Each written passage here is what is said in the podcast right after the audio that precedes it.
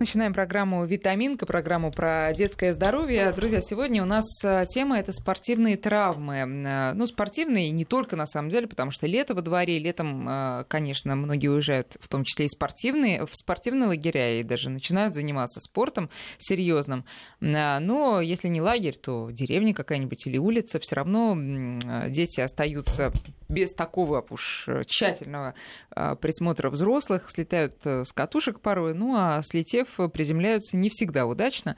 А, и мы поговорим о том, а, вообще можно ли научить детей, ну, скажем, правильно падать, можно ли свести к минимуму риск э, травм, кто к ним предрасположен в большей степени, и что делать потом, в конце концов, кроме того, что накладывать гипс или там мазать больное место.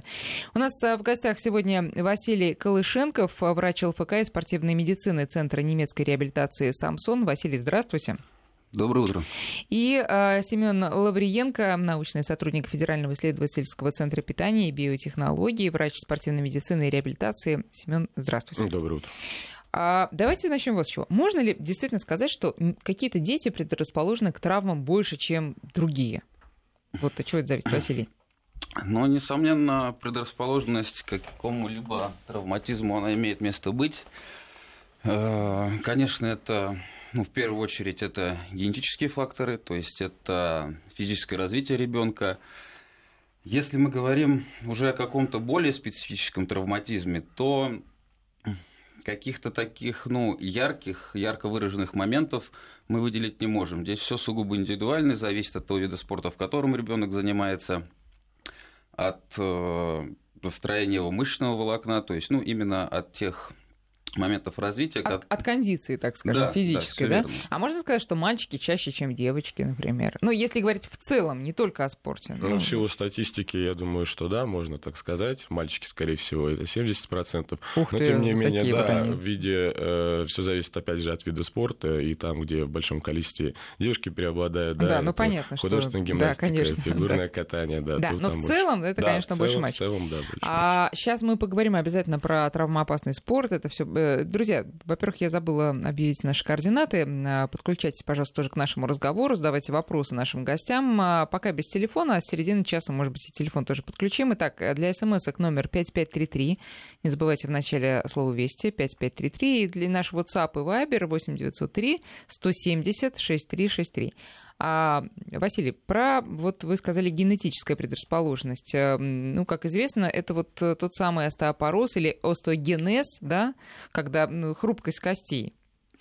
Остеопороз. Остеопороз. Есть еще такое генетическое заболевание остеогенез. Ну хорошо, про остеопороз давайте поговорим. Он же есть врожденный, есть приобретенный, есть подростковый. А, да, все верно. Да, все верно. Продолжайте, продолжайте. Да. А, э, вот смотрите, ребенок там рождается, растет э, и не падает. Можно ли как-то понять, что вот у него такое такое, такая особенность э, до того, как он, собственно, что-то себе ломает? Говорите, ну, пожалуйста, в микрофон. Будет да, лучше конечно, слышно. понять это можно. Ну, есть определенные скрининговые исследования, которые позволяют нам понять, насколько повышена у ребенка хрупкость костей.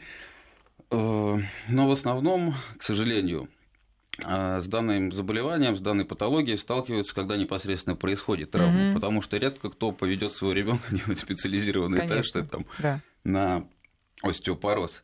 И чаще всего, да, случается травма, и только потом мы можем выяснить. То есть это недостаточность э, минеральных веществ костей, угу. это недостаточность минеральных веществ костей, также, опять же, генетическое наследование, которому в последнее время уделяется очень большое как бы, значение. Сейчас можно провести ряд э, довольно простых и доступных генетических тестов, которые могут ну, действительно полностью сказать о предрасположенности к какому-либо виду заболеваний. И это не только остеопороз. А что еще бывает? Эм, предрасположенность к травмам? Заболевания сердечно-сосудистой системы, например. Это очень важно. Сейчас это одно из лидирующих в спорте. А к травмам какое отношение имеет? К травмам, наверное, никакого, но это то, на что нужно очень важно обращать mm-hmm. внимание. Ну, это общее, ну, это понятно, что... Да, конечно. Да, ну, если то... вы решили заняться спортом, проверьте сердце. Ну, например, также есть такое заболевание, как дисплазия соединительной ткани, то есть э, гипермобильность суставов определенная. То есть это все можно вывести. К чему это ведет? К повышенному травматизму, выше... вывихам, вывихи, да? вывихи, к привычным вывихам плеча, разнообразные растяжения. Угу. То есть, ну, травмы, которые в основном связаны именно с патологией соединительной ткани. Что с этим делать, если это выявили? Ну, просто вот про остеопороз я э, помню, э, был у нас один в семье знакомый мальчик, э, который вот он ломал себе руки и ноги просто все, начиная с малых лет, и вот чуть ли не по сей день он уже молодой человек, взрослый, ему больше 20 лет. Это остеопороз, видимо. Семен, с этим что-то можно сделать вообще путем питания или еще какими-то способами? Конечно, нужно понимать еще наследственные факторы. Это, возможно, э, и течение беременности у самой матери, как оно протекало, различные токсикозы, а, эндокринные нарушения. То есть ребенку такому могут в детстве поставить рахит. А, чаще всего подвержены дети, которые мало видят солнце, а, мало отдыхают, их редко вывозят на море. Связано это также с фактором с питанием. Поэтому ну, Мне самых... кажется, извините, недостаток солнца не может стать причиной прям серьезного или может все-таки остеопороза? Ну, скажем так, что статистика показывает, что люди, которые живут за полярным кругом, мало видят солнца, и у них э, снижен э, уровень да, ультрафиолета, который mm-hmm. как раз и является тем самым э, катализатором усвоения витамина D, э, у них такие дети гораздо чаще встречаются. Все это может быть фактором, естественно, остеопороза. Но кроме, кроме остеопороза нужно еще обратить внимание на то, что осификация костей, то есть превращение хрящевых метафизов, со временем оно... О, это очень сложно. Сейчас, ну-ка расскажите. Для того, чтобы произошло окостенение, да, по сути, стали кости, как у взрослого человека, в период становления у ребенка, они еще в виде хряща, по сути своей. До какого возраста? А, ну, приблизительно с четырех месяцев появляются у нас ядра окостенения, а основательно это приходит аж к 20 годам. Это вот полностью, если мы говорим. А так до, э, от 12 до 15 лет. И, конечно, раннее начало э, занятий спортом, э, различные активные спортивные игры могут служить причиной травматизма. С другой стороны, что у них нет таких типичных переломов, какие есть у взрослых, там, сложных оскольчатых или каких-то Просто, потому, серьезных, просто да, в силу открытых. вот структуры кости В силу самой, структуры да? кости. Она гибкая, подвижная, mm-hmm. компактное вещество еще полностью не сформировано, поэтому у них совершенно другие переломы, которые тоже трудно диагностировать. Часто бывает так, что ребенок подходит к маме и говорит, что-то чуть-чуть болит, да, если мы с вами в том случае, если у нас действительно случился перелом, невыносимую боль ощущаем, то а у ребенка, у ребенка, да, в зависимости от того, какой перелом, бывает по типу, когда вдавление, или по типу еще называют зеленые веточки, когда дергают резко за руку, или ребенок ребенок а, выставляет кисти вперед и падает на землю, то мы это сможем потом увидеть только а, основываясь на частых жалобах ребенка, что что-то побаливает, ноет, и поведем его на рентген, а не по резкому крику и сильной острой боли. Вот это да. А правда, что э, дети в совсем маленьком возрасте, там 2-3 года, они могут вообще не заметить перелом? Например, там перелом э, не знаю, лодыжки, э, ну, сломала, она сама себе, увидеть, сама себе зарастает. Это задача родителей. Непосредственно. Ну, нет, ну такое возможно, да? Он что-то, какую-то маленькую косточку сломал и, да. и не заметил. Вряд да. ли ребенок в таком маленьком возрасте, он вам как-то подаст какие-то сигналы. Ну, это самая сложная задача педиатра, как раз распознать э, патологию ребенка, потому что ребенок вам ничего никогда не расскажет. Ну, а может быть и ничего, если он не жалуется, сама зарастет, или она может неправильно зарасти? Ни в коем случае. То есть э, при каких-то подозрениях на какие-то болевые синдромы, если ребенок на что-то жалуется, надо обязательно и срочно идти к врачу. То есть ни в коем случае не пускать на самотек. Это все нужно действительно проводить грамотную диагностику и обязательно обращайтесь к врачу. Даже если вы подозреваете, да, э, то да, лучше, лучше проконсультироваться. Рентген, да. Лучше а всем ли, всем ли а, родителям, сейчас мы так, так немножко от занятий спортом уйдем в младенческий такой возраст, там, до года, всем ли детям надо делать рентген на точке окостенения, вот эти вот понять, что там формируется, или это какие-то особые случаи? Ну, часто при, проблема с э, ядрами окостенения происходит у детей с дисплазией забедренных суставов, э, костной ткани дисплазии забедренных суставов. А это поясните, что сейчас... это за заболевание? Ну, если обычным языком, то когда головка суставного хряща не попадает бедренные именно... кости. Да, бедренные, не бедренные кости, да, не попадает э, вот эту вертужную впадину. И, по сути, это первое, на что проводит э, скрининг ортопед, обращает внимание, он разводит ножки, э, линия ягодичная, он смотрит складки, э, мобильность этого сустава. И вот э, часто первые ядра костенения, они формироваться должны правильно в тазобедренном суставе. И сложности возникают именно с ними. Конечно, такие детки детки потом их смотрят на ультразвуке, э, специали, специалисты смотрят эти ядра костей, а так, чтобы делать рентген всего ребенка, конечно, угу. такое и не рекомендуют, ну, это и, лишнее обучение. И если вообще нет проблем, то и да. пусть себе растет. Да, да, причем на рентгене, что очень интересно, поскольку вещество, оно еще не сформировалось костное, то мы на рентгене даже практически не увидим как раз эти же э, концы костей, то есть мы увидим только небольшой дистальный отдел, да, и тело кости. Больше угу. мы навряд ли что-то увидим. Вот занятия спортом уже в подростковом возрасте, когда активное формирование идет, они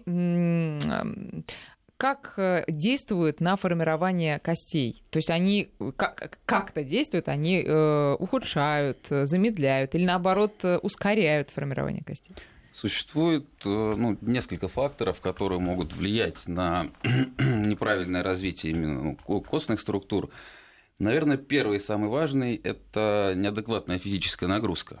То есть, когда тренер заведомо неправильно нагружает ребенка. Есть определенные периоды детства, взросления, когда в эти периоды где-то у нас прирост качеств, гибкость, сила, выносливость, ловкость. И в последнее время на это очень редко обращают внимание. И к сожалению, детей начинают тренировать. Тренер тренирует так, как тренировали его, как тренировали его тренера, то есть идет некая преемственность. Это немного неправильно, и здесь надо... А почему? Что, что поменялось с тех пор в формировании человека, его костно-мышечной системы? Поменялись методики? Да, поменялись методики, поменялись методики обучения, тренировок. Э, опять же, вы понимаете, то, что подходит одному ребенку, не обязательно подходит другим. И очень часто происходит такая ситуация, что у нас идут тысячами э, художественную гимнастику, тысячами отдают э, детей своих э, в спортивную гимнастику, а доходит до пьедестала и здоровыми. Мы же этого всего не знаем, нам это не показывают по новостям, нам показывают счастливых, улыбающихся спортсменов с золотыми медалями на Олимпийской. Да, поэтому, а остальные заканчивают карьеру в очень раннем возрасте. И раннее начало Алину Кабаеву, например, э, привели в художественную гимнастику в три с половиной года. Ребенок еще только начинает э, изъясняться, речь у него mm-hmm. появляется. Ни о какой сификации костей, ни о каких э, сформированных э, частей организма как таковых еще нету. И его отдают сложный координационный вид спорта, где нагрузки очень велики. И единицы э, психологически выдерживают, единицы выдерживают э, физически. И, конечно, если они выдержат, они потом целуют руки своим тренерам и родителям, которые это сделали, а другие даже портят отношения. Это тоже такое ну, очень а портить отношения это еще ладно, а портить здоровье это, да, это похуже да, будет. Да. А, э, понятно. Ну так как же понять тогда, вот стоит ли отдавать ребенка в спорт или нет? Ну, предположим, он психологически готов, и ему не три года, а семь или шесть психологически он должен быть готов к какому-то виду спорта. Нет, хорошо, психологически готов. А вот физическая форма, предположим, физически он вообще не готов. Он толстый, неуклюжий, он э, такой весь э, медвежонок. Вот что, что посоветуете в таких ситуациях делать? Сейчас как раз летнее время, а многие родители говорят, вот, ты весь год ел гамбургеры, все, сейчас я за тебя возьмусь, давай, значит и отправляют. Вот можно ли, не, это, это, это, даже это не вопрос, это, это утверждение, можно неправильно начать заняться спортом? Что это такое? И как, как начинать заниматься правильно? Ну, правильно, как правильно начать заниматься спортом? Первое, это надо пройти ребенку комплексное медицинское обследование. То есть мы должны быть уверены, что ребенок здоров. Есть определенные скрининговые тесты, которые, ну, сейчас они разрабатываются, и это, скажем так, ну, у нас в медицине это называется батарея тестов, это определенный набор тестов, который, по которому мы можем судить о какой-то предрасположенности к какому-либо виду спорта. Mm. То есть это может быть футбол, хоккей, это командные, это могут быть личные, Ты что, вы, индивидуальные. Есть такие тесты? Как здорово. Ну, конечно, это совокупность психологических, нейрофизиологических а тестов. Кому надо идти, чтобы такой тест пройти? Несомненно, к спортивному врачу. Но здесь работает не один специалист, здесь работают несколько специалистов. Это и психологи, и нейрофизиологи, и психиатры, и врачи генетики, непосредственно и педиатры, и спортивные врачи. Здесь э, целый каскад специалистов. И только после прохождения всех этих тестов мы можем сказать уже со стопроцентной вероятностью, конечно, мы не скажем, куда как бы мы определим ребенка. Тебе мальчик, да, на да. керлинг. Ну, да. да. Можешь идти заниматься керлингом. Или физкультурой. И это твой предел. Нет, я не обижаю керлинг, прекрасный вид спорта. А, так, понятно. Что, ну, хорошо. Первый, первый шаг понятен. Э, определили предрасположенность вот этого вот медвежонка того самого пухленького, да? Дальше что? Спросить самого ребенка, а нравится ли ему этот вид спорта. Очень часто в практике встречаются такие случаи, когда родители в погоне, наверное, за какими-то своими нереализованными идеями ну, в молодости начинают отдавать ребенка в тот вид спорта, который нравится больше ему. На мой взгляд, это не совсем верно. Мы должны все-таки спрашивать ребенка. Да, бывают случаи, вы приводите ребенка в одну секцию, во вторую, в третью, четвертую ребенок говорит, мне здесь не нравится, здесь я не понимаю, здесь неинтересно. И вообще, где мой компьютер? Да, да. и вообще, где мой компьютер. Mm-hmm. Но рано или поздно, если вы будете, конечно, водить его по секциям, скорее всего, он где-то задержится, ему что-то понравится, и он найдет что-то свое предоставляйте выбор своим детям самим. Ну, то, знаете, вот мы от травм немножко в психологию перейдем. Ведь э, ребенок, ему может что-то и понравиться. Так, знаете, чисто умозрительно. Вот мне, например, тоже нравилось, когда девочки танцуют в балетных пачках. Но когда меня родители привели на значит, занятия, и э, преподавательница первый раз ударила меня палкой по ногам, я просто вышла. Вот я сразу вышла и сказала, пошли домой. А, может быть, э, я бы и стала какой-нибудь быть, великой... возрасте было? Ну, это было лет 7, наверное, мне. Может быть, я и стала бы великой балериной, но как бы вот э, не понравилось, да? А потом, может быть, бы понравилось. Ведь должен же быть какой-то элемент все таки ну, так скажем, насилия, да, заставления. Нет, ты делай. Нет, тебе надо там преодолевать себя. Ну, это вопрос подхода тренера к своей работе, понимаете? Есть некоторые виды спорта, которые без насилия, к сожалению, да, ну, это такое страшное слово, но без неадекватных нагрузок, без дисциплины, давайте так это назовем, да. А, ну, просто по-другому невозможно.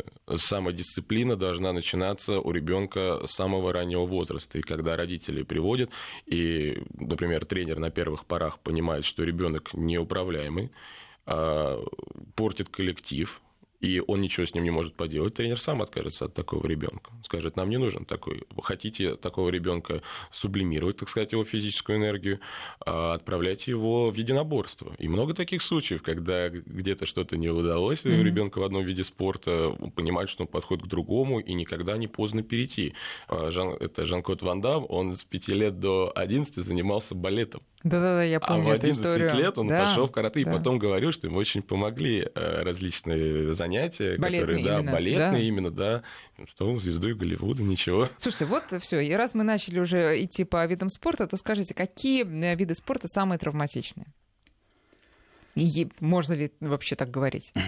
Ну, конечно, определенная статистика, она существует по травмам вида спорта, но все зависит, э, если мы говорим именно о травмах ну, костно-мышечной системы, это хоккей, ну, это крайне травматичный Большое вид спорта. количество сочетанных травм, оно, да, чаще всего происходит в хоккее.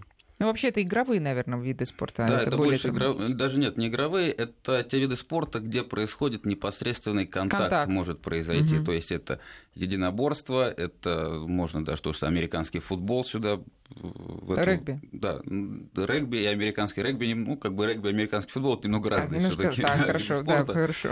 Но регби, он, несомненно, также травматичен. Американский футбол, единоборство, лыжный спорт крайне травматичен, потому что высокие нагрузки, постоянные травмы коленей – разрывы крестообразных связок. То Но есть тут это... еще надо говорить о видах э, травм. Вот э, Семен сказал, что хоккей это сочетные травмы, а есть э, виды спорта, где какие-то определенные. Вот лыжный спорт это вы имеете в виду а растяжение и воспаление там суставов или именно переломы?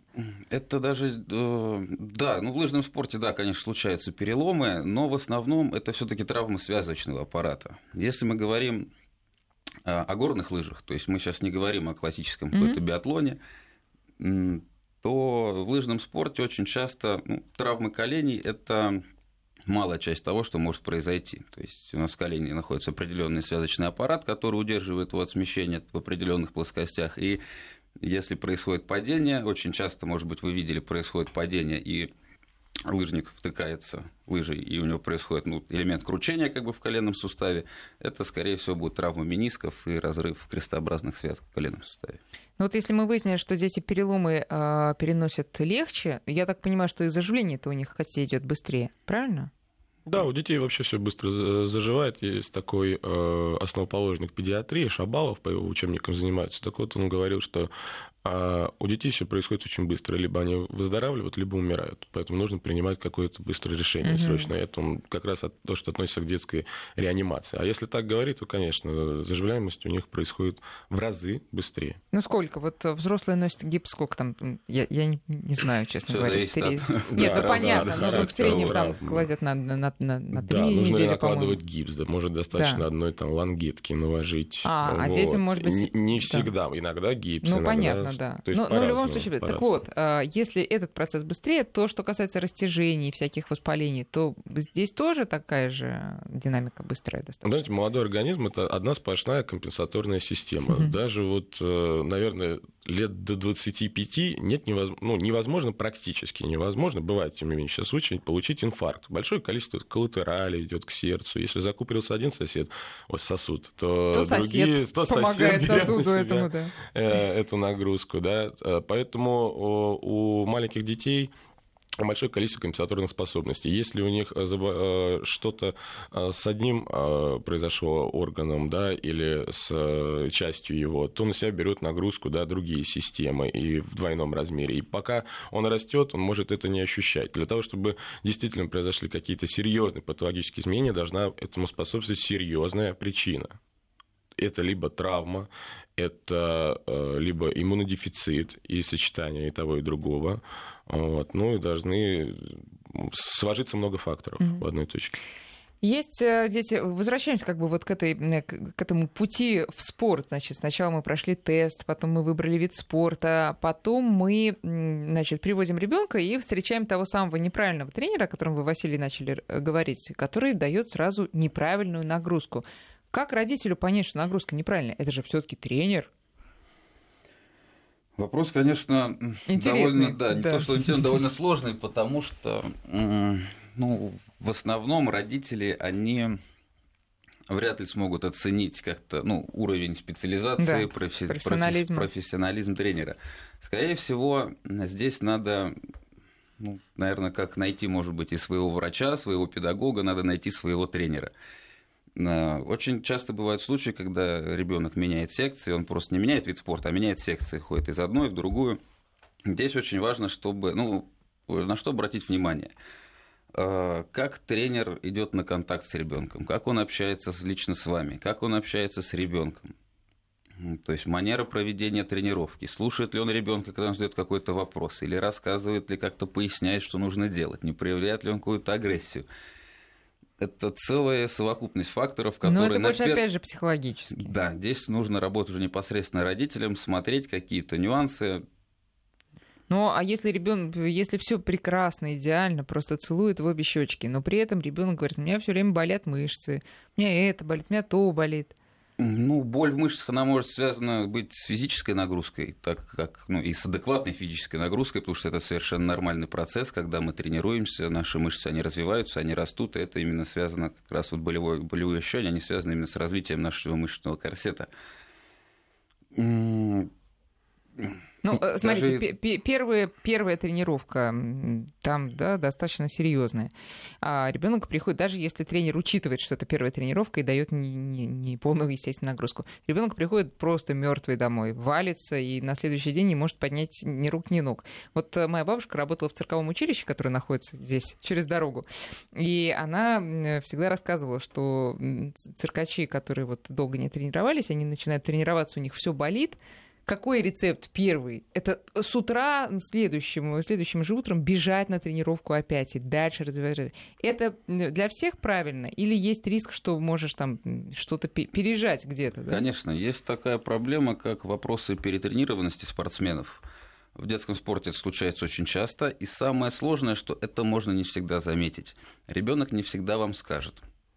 То есть он может промолчать, если у него есть, как многие тренеры говорят, такие морально-волевой. Да, есть да, такой, да, он конечно, может вытерпеть, да, конечно, если да. ребенок такой. Роки такой, да. Да, он Рокки, будет. он может не сказать об этом, если ему действительно нравится заниматься, он может опять идти. Здесь опять же нужно смотреть родителям. Это очень важно. То есть усталость какая-то, сонливость, возможно, головные боли. То есть ребенок, ну, надо спрашивать. Главные раз- боли из-за чего? Из-за нагрузки там позвоночника шейного Нет, отдела? ну, или... не позвоночник, это, ну, это просто действительно перетренированность. Так. Это повышение давления, это э, невозвращение пульса в нормальные значения. Это очень много факторов, за которыми здесь нужно смотреть. Ну, даже, можно сказать, общее астеническое такое состояние. То есть вялость такая. Вялость, Вялость, да. слабость. Это может быть как и бессонница, а днем наоборот сонливость.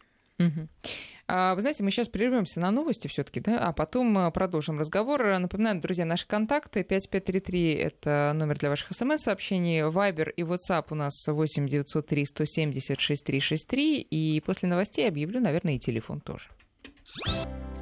8 часов и 34 минуты в московское время. Мы продолжаем. Напоминаю, что говорим мы сегодня о травмах детских, спортивных, ну и не спортивных тоже. В гостях у нас, напоминаю, Василий Колышенков, а, врач ЛФК и спортивной медицины Центра немецкой реабилитации «Самсон», и Семен Лаврененко, э, научный сотрудник Федерального исследов- исследовательского центра питания и биотехнологий, врач спортивной медицины и реабилитации. Кстати, про реабилитацию мы попозже тоже поговорим все-таки, да. А, так, друзья, еще раз наши контакты 5533 для смс 8903 170 6363 наш WhatsApp и Viber. А, И наш телефон, давайте уже 8495-232-1559. Перейдем к э, вопросам от наших слушателей пока. Вот такой вопрос. А Начиная с какого возраста ребенку можно начинать заниматься стрельбой стендовой с учетом нагрузки на суставы? Э, Стендовая стрельба является довольно-таки сложно координационным видом спорта, и ну, возраст здесь не является определяющим фактором. То есть э, ребенка можно отдать из 5 лет, из 7, из 10. Здесь очень важно, чтобы ребенок был психологически подготовлен, так как нагрузка в стендовой стрельбе э, идет очень серьезная именно с точки зрения психологической составляющей. Здесь очень важно уметь о, управлять, скажем так, именно своим сердцебиением, э, потому что все выстрелы они делаются на задержке дыхания, чтобы было минимальные э, смещения, да, да. минимальные коби- колебания ствола. Но здесь все зависит именно от психологической подготовленности. Но я думаю, на 5, 6, 7 лет будет оптимальным возрастом для начала. С учетом также нагрузки на сус- нагрузок на суставы. Да? Да, с учетом нагрузок на Она, суставы. она там серьезная. Да, конечно, серьезные, потому что, ну, если мы говорим о там, пистолете, то это постоянно у нас э, спортсмен стоит с вытянутой рукой в определенной позиции. Здесь опять же статика, ну, определенные упражнения, которые сейчас дают там, сложно-координационные для спортсменов, именно, которые занимаются стендовой стрельбой, они связаны очень часто с нестабильными опорами, и они действительно помогают очень качественно развить именно вот этот элемент стабилизации. А это, ну вот действительно, все, все мы, я думаю, знаем, что стоять вот с вытянутой рукой долго, это очень тяжело. Это впоследствии это как-то будет иметь какие-то отрицательные последствия? Или это только разобьет руку и все прекрасно? Да, это может привести к определенным последствиям, это может быть э, определенные изменения осанки, это могут быть определенные боли в плечевом поясе, связанные с постоянной нагрузкой в одном единственном положении. Но благодаря правильному, адекватному восстановлению после тренировочного процесса эти все изменения их можно нивелировать. Ну, это а- что за восстановление? о, Массажи? Да, все верно. Это массажи, это сон, это правильное питание, это все те Физиопроцедуры. Да, физиопроцедуры, о которых как бы говорят, но, к сожалению, мало кто их выполняет. Плавание? Но если мы говорим о плавании как элементе восстановления, Да. то да. Мгм. Но если мы говорим о плавании как элементе спорта, то вряд ли. Слушайте, а, кстати говоря, про восстановление. Никогда не думала, что детям м, тоже показан масс- ну, массаж как восстанавливающая процедура, да? Так? Обязательно. Да, это входит в комплекс восстановительных процедур. Это сон, э, питание э, качественное, хорошее, которая соответствует всем энерготратам ребенка, растущего организма, и э, физиопроцедуры, в том числе массаж угу. обязательно. Если у ребенка следующий вопрос, а сломалась шейка бедра, как это повлияет на жизнедеятельность в будущем? А, это первый вопрос, потом следующий будет от того же слушателя. Как это у ребенка может сломаться шейка бедра? Же ну, этому, должна, этому должна послужить э, серьезная травма. То есть это должен быть либо серьезный удар, либо нога в этот момент или туловище находилось в неестественной позиции, когда произошла травма. Но, э, кстати говоря, в детской травматологии в последнее время эта травма не редкость. И Почему? Э, ввиду того, что э, дети э, ведут все более активно активный образ жизни, прыгают с большой высоты. Чаще это подвержены люди, которые приземляются неудачно, mm-hmm. прыгая с, этой, с, с разных высот. Сейчас очень модно заниматься, да, ну или раньше было модно заниматься паркур, вот они прыгают mm-hmm. с гаража на гараж, mm-hmm. и часто такие травмы могут происходить. А, также и в спорте это тоже не редкость. Опять же, тот же травматичный вид спорта. Ну, мы сейчас запугаем, да, что хоккей это очень травматичный вид спорта. На самом деле там большое количество и защиты одевается, и учат правильно идти в стыки, и падать тоже правильно. Но тем не менее, от этих травм не застрахован ни в одном виде спорта ребенок. Вот. А, конечно, а, приведу слова, не мои слова, а, хорошего такого хирурга, травматолога Орлова. Он сказал, что любое лечение э, травмы перелома шейки бедра – это движение.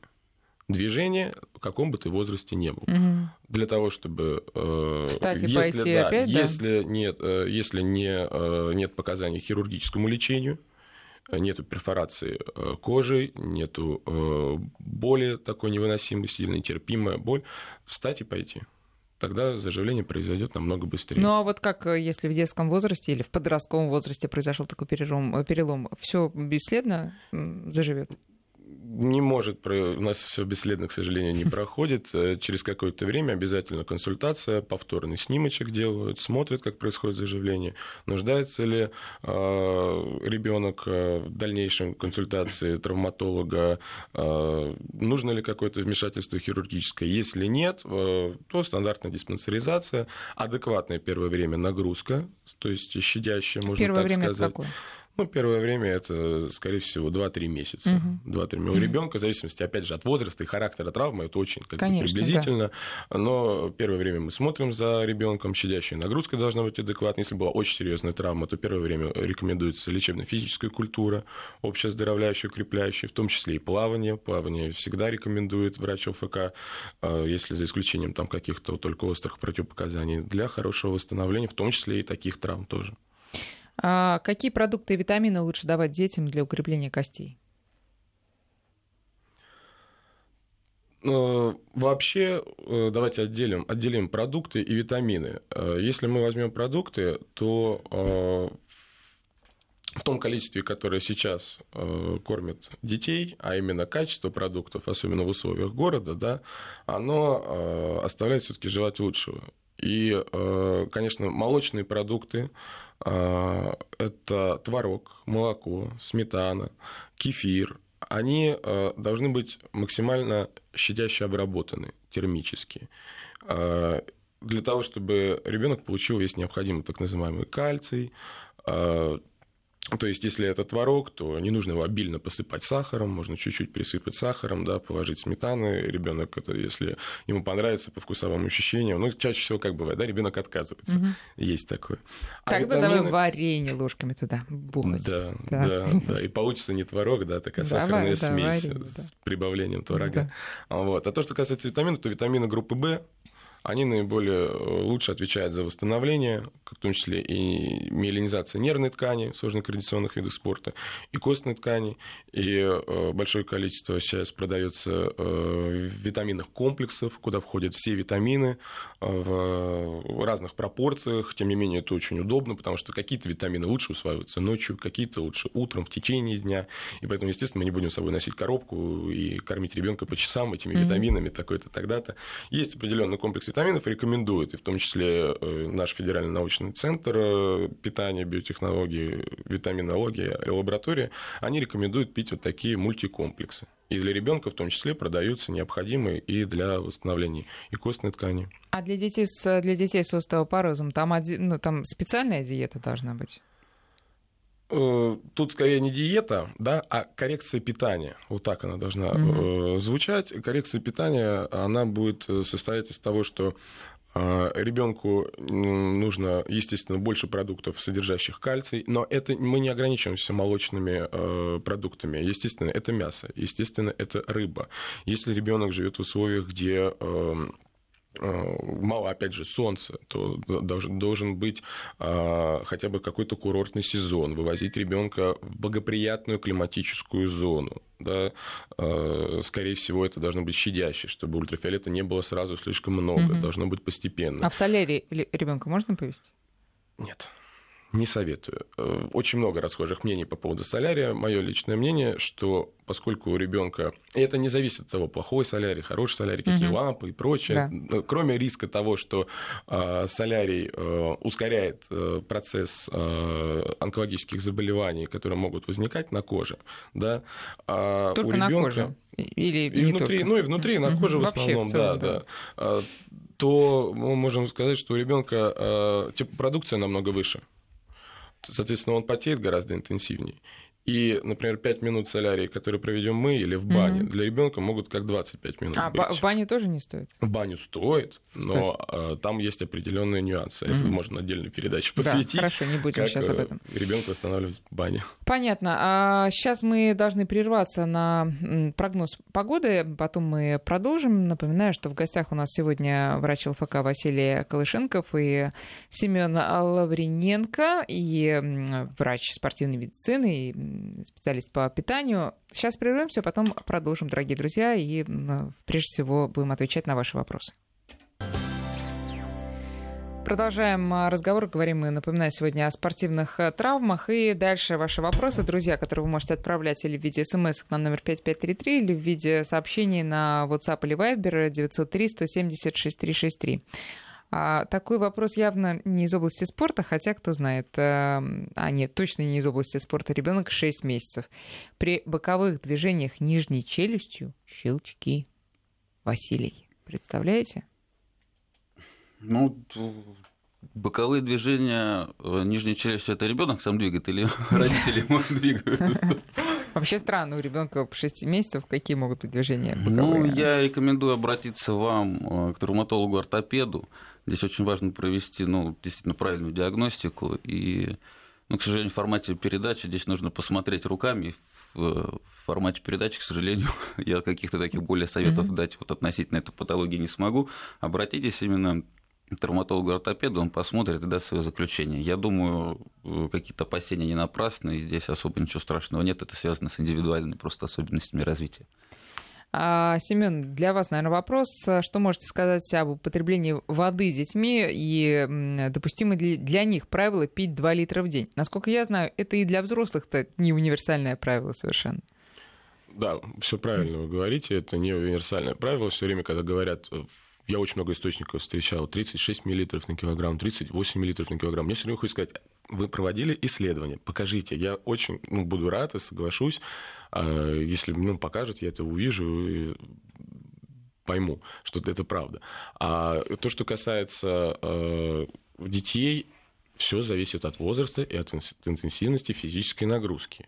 А, если мы говорим о возрасте до года, то эта водичка, она как допаивание происходит mm-hmm. после грудного вскармливания, да, там водичка слегка разбавленная чаем или еще что-то. Это одно, а это другое, э, это один вопрос. А если мы говорим уже о подростке, который занимается активно спортом, э, если условия, соответственно, э, такие, что это жарко или влажность высокая, еще и высокогорье, то, соответственно, жажду здесь нужно предупреждать. Но можно ли сказать, что главное это вот потребность самого ребенка? Не просит, значит, и, и не надо его заставлять пить воду. Нет, мы так не можем сказать, э, потому что, э, опять же, возвращаясь к тому, что мы говорили, да, минут 15 назад, ребенок, э, он еще молодой организм, который очень хорошо э, переносит нагрузки, компенсаторный, и когда организму забьет тревогу, может стать поздно. Поэтому если вы э, понимаете, что окружающая среда, нагрузки ребенка соответствует тому, что хотя бы он сделал пару глотков угу. воды, подзовите его и пускай он хотя бы выпьет. Часто встречаю такое, спрашиваешь у ребят, сколько длится тренировка? Два с половиной часа, сложное единоборство, как вы пьете? Нет, мы ничего не пьем на тренировке нам запрещают пить. Я немножко не понимаю такого подхода. Опять же, наверное, тренер лучше ответит, да, я как врач не могу сказать за него, с чем это связано. Вот даже вот Василий, может, если вы знаете, с чем это связано.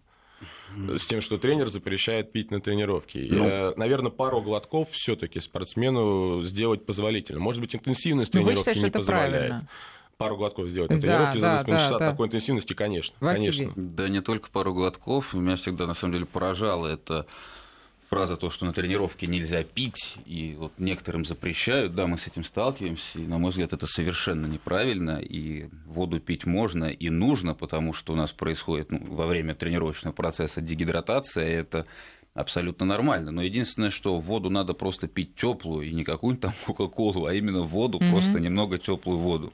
Есть, конечно, изотонические еще растворы специальные, но если это мы уже говорим о более высоких, в спорте высоких достижений, каких-то более высоких интенсивных нагрузках, но пить нужно обязательно. Ну да, кстати говоря, изотонические напитки, они очень быстро проникают по составу. Это что такое? Это обогащенные какими-то веществами? Э, это э, напитки, да, они, естественно, обогащенные электролитами э, и витаминами, но самая главная их особенность в том, что они по своему pH, да, по смоляльности, они близки к составу нашей крови, и когда мы а, поступают у нас они в желудок, они быстро проникают мгновенно через клеточные мембраны mm-hmm. и усваиваются очень быстро. А для спортсмена, когда он тренируется, это самое главное, да, чтобы не болталась где-то вода в желудке, да, или меш... мешала. Да. Какие виды спорта противопоказаны для ребенка с хроническим гастродуоденитом? Василий. Сам по себе хронический гастродуоденит, он не является таким именно абсолютным противопоказанием к спорту. Здесь, опять же, мы должны посмотреть на адекват физической нагрузки и скорректировать более правильное питание. В принципе, ребенок может заниматься практически любыми видами спорта, но здесь надо очень важно следить за питанием. То есть, чтобы ребенок правильно питался, определенный набор микронутриентов. Ну, здесь, наверное, мой коллега больше расскажет про питание правильное при такой угу. патологии. Ну, тут, в общем, да, надо, надо да, делать больше... все, чтобы гасить эту проблему саму по себе, да. А ну, и надо лечиться. Это должна быть постоянная консультация, наблюдение, либо в диспансере, либо у специалиста. Но серьезные нагрузки возможно?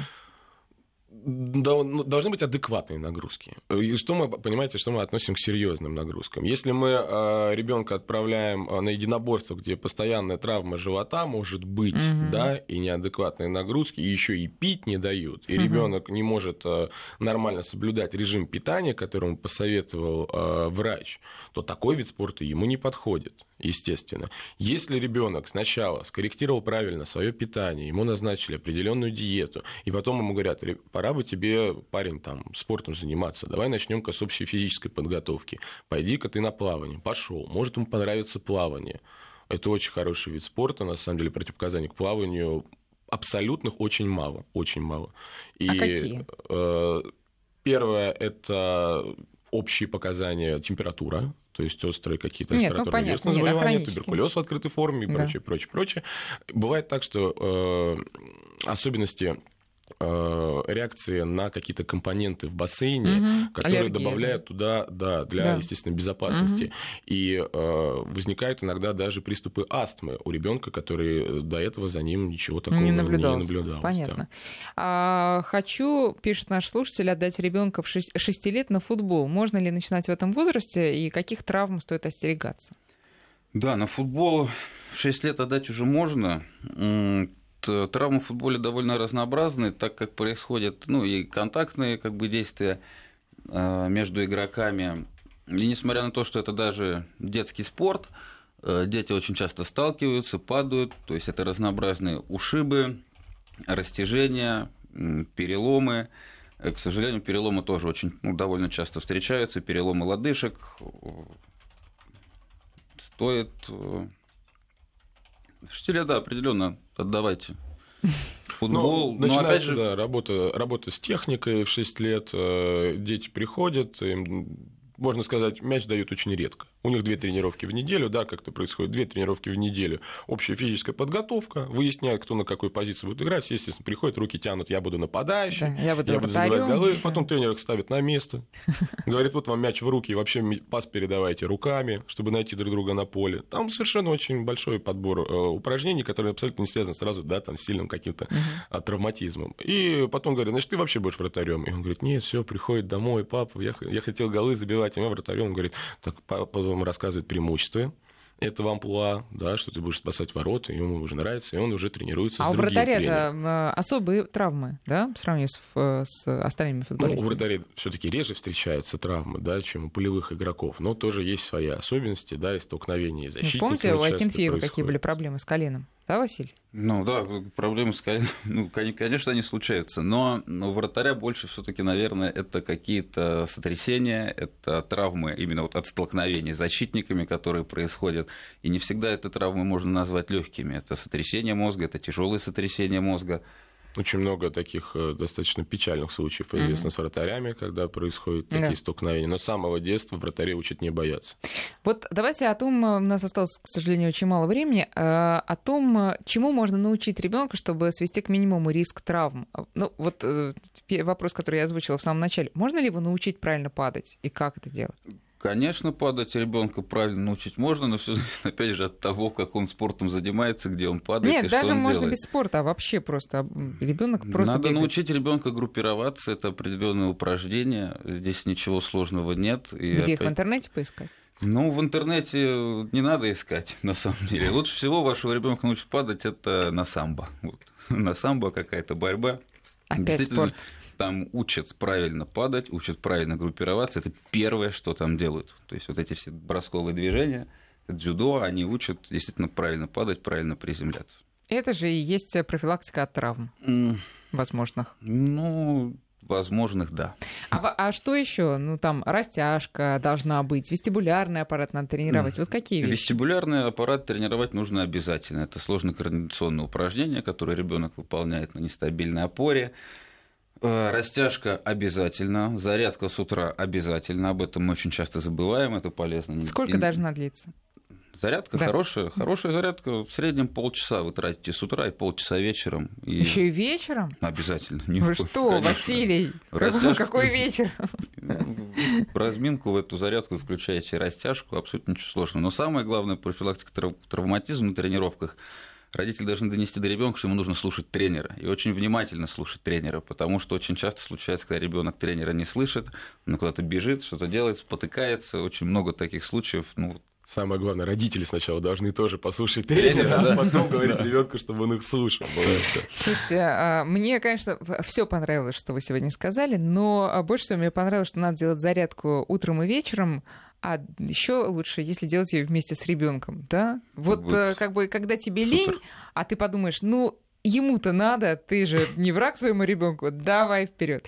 Друзья, спасибо большое за участие в нашей программе. Всем здоровья, крепких э, костей, гнущихся мышц и связок и, конечно, удовольствия от занятий спортом. Спасибо большое. До свидания. Спасибо.